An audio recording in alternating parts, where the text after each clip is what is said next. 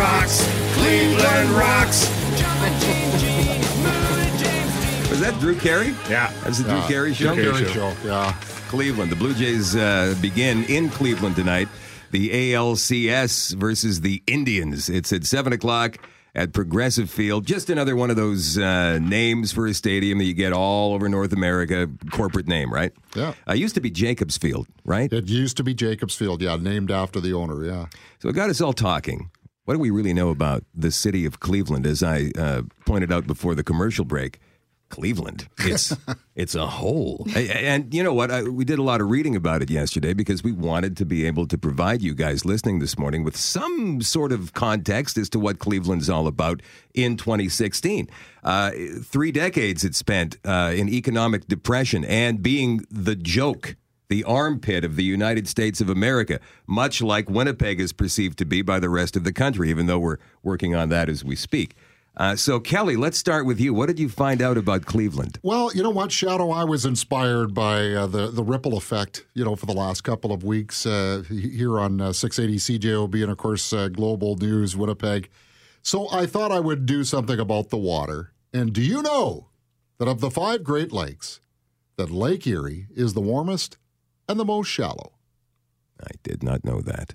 There you go. As so when there's that panoramic view of Cleveland in between innings tonight or tomorrow when the game play is played at three, and maybe they show Lake Erie, you'll think, oh, I could take a little dip in there because it's so warm and so shallow. So warm and so very shallow.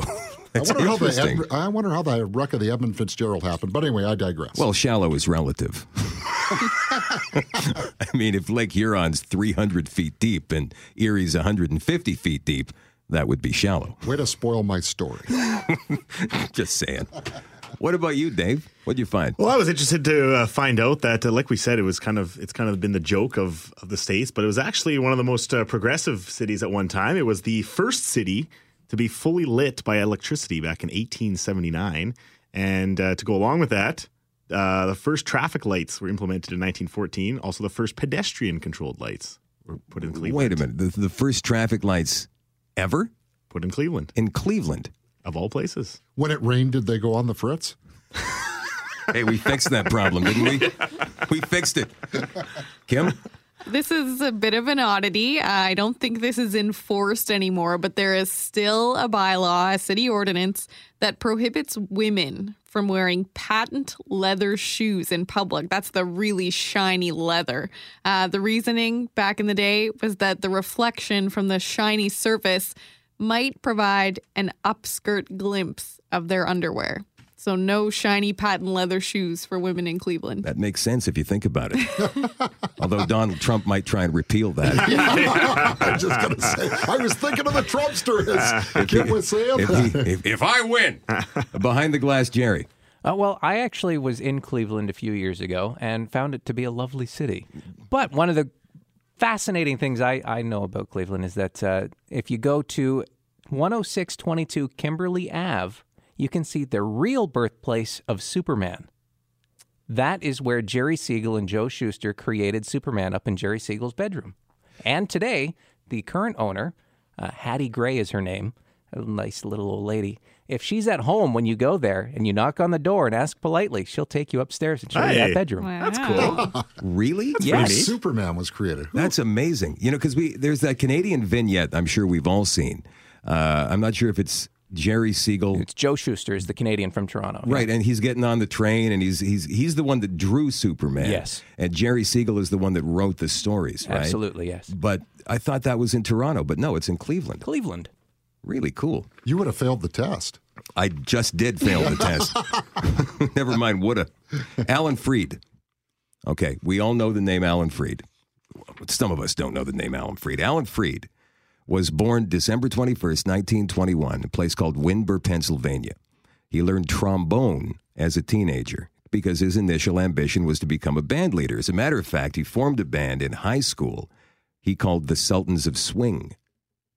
Now, we know the Sultans of Swing became a song that Dire Straits made a hit in the, Great tune. Yeah, in the late nineteen seventies. That song was based on Alan Freed's uh, teenage band. However, while attending Ohio State University a few years later, Freed developed an interest in radio.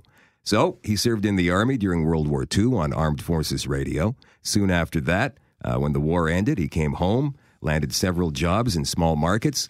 July eleventh, nineteen fifty-one, Freed started playing rhythm and blues on W J W in Cleveland. And Freed called his show the Moondog House, billed himself as the king of the Moondoggers, inspired by an offbeat instrumental called Moondog Symphony.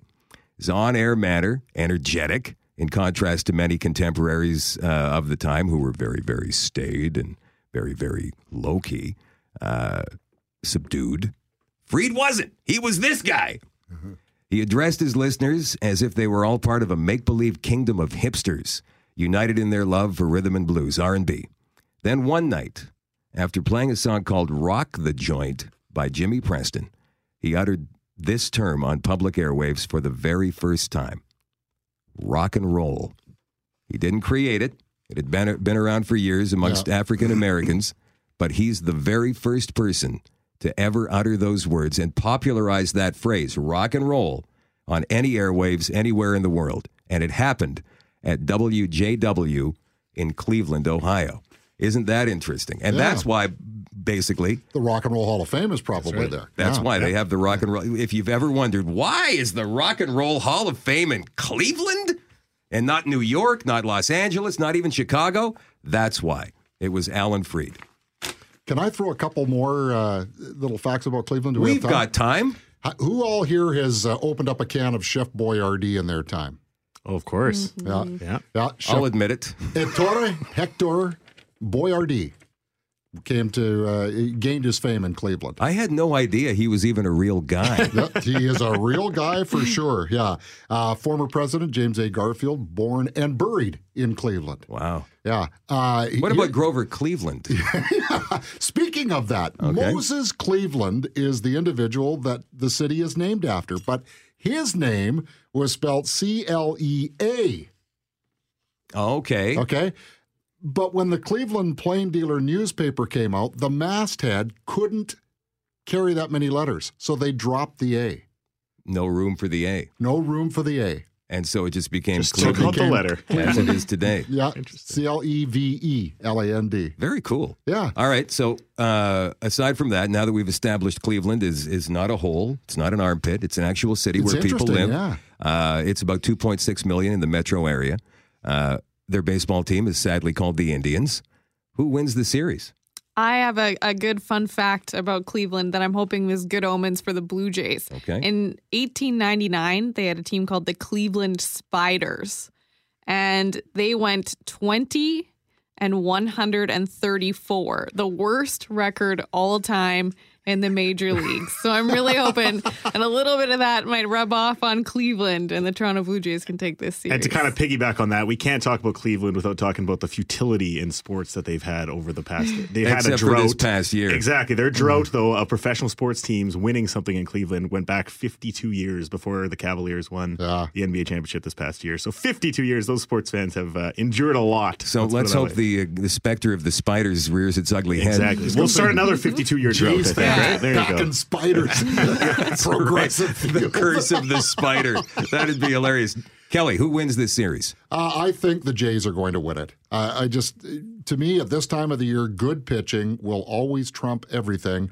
I think the Jays are better with their pitching, and I think they're better defensively as well. So I, I pick the Jays to win. Now you see, Kelly's got the cold, hard logic. I'm just going with my heart. Jays in six. Mm-hmm. Same with Kim, I'm sure. Four. Four. It's going to be a sweep. That's it. Dave? Well, I like the Jays. The one thing that does scare me a little bit is that they were riding such momentum there for a while, and then they got big a big gap. break here now yeah. between series. So I'm hoping that that doesn't uh, affect it's them. It's only one day shorter for Cleveland, though. That's true. Monday, that's yeah. true. That's true. Yeah. But they were, I mean, you go back to that wild card win, just put them on such a high, and then they carried that right through their their their next division. Yeah, how do you so, keep that kind of momentum going exactly, when you're not playing, right? Exactly. So that's the one thing that scares me a little bit, but uh, no, go Jays go. This. Yeah. Go Jays go. We got By the way, that, that game two tomorrow is three o'clock. They've kind of reset it because now they knew that uh, you know the Washington-Chicago match, or the L A Dodgers-Chicago matchup. So three o'clock tomorrow afternoon. Okay, and tonight two. At seven o'clock. Yeah. All right. Hey, when's the Bomber pregame tonight? seven o'clock, kickoff at nine. Okay. I have to go home and have what a nap. What a day for sports. oh, eh? Watch the Jays man. game, watch the Bomber game. It's great. Weekend, the Jets yeah. and the Wild yeah, tomorrow, too.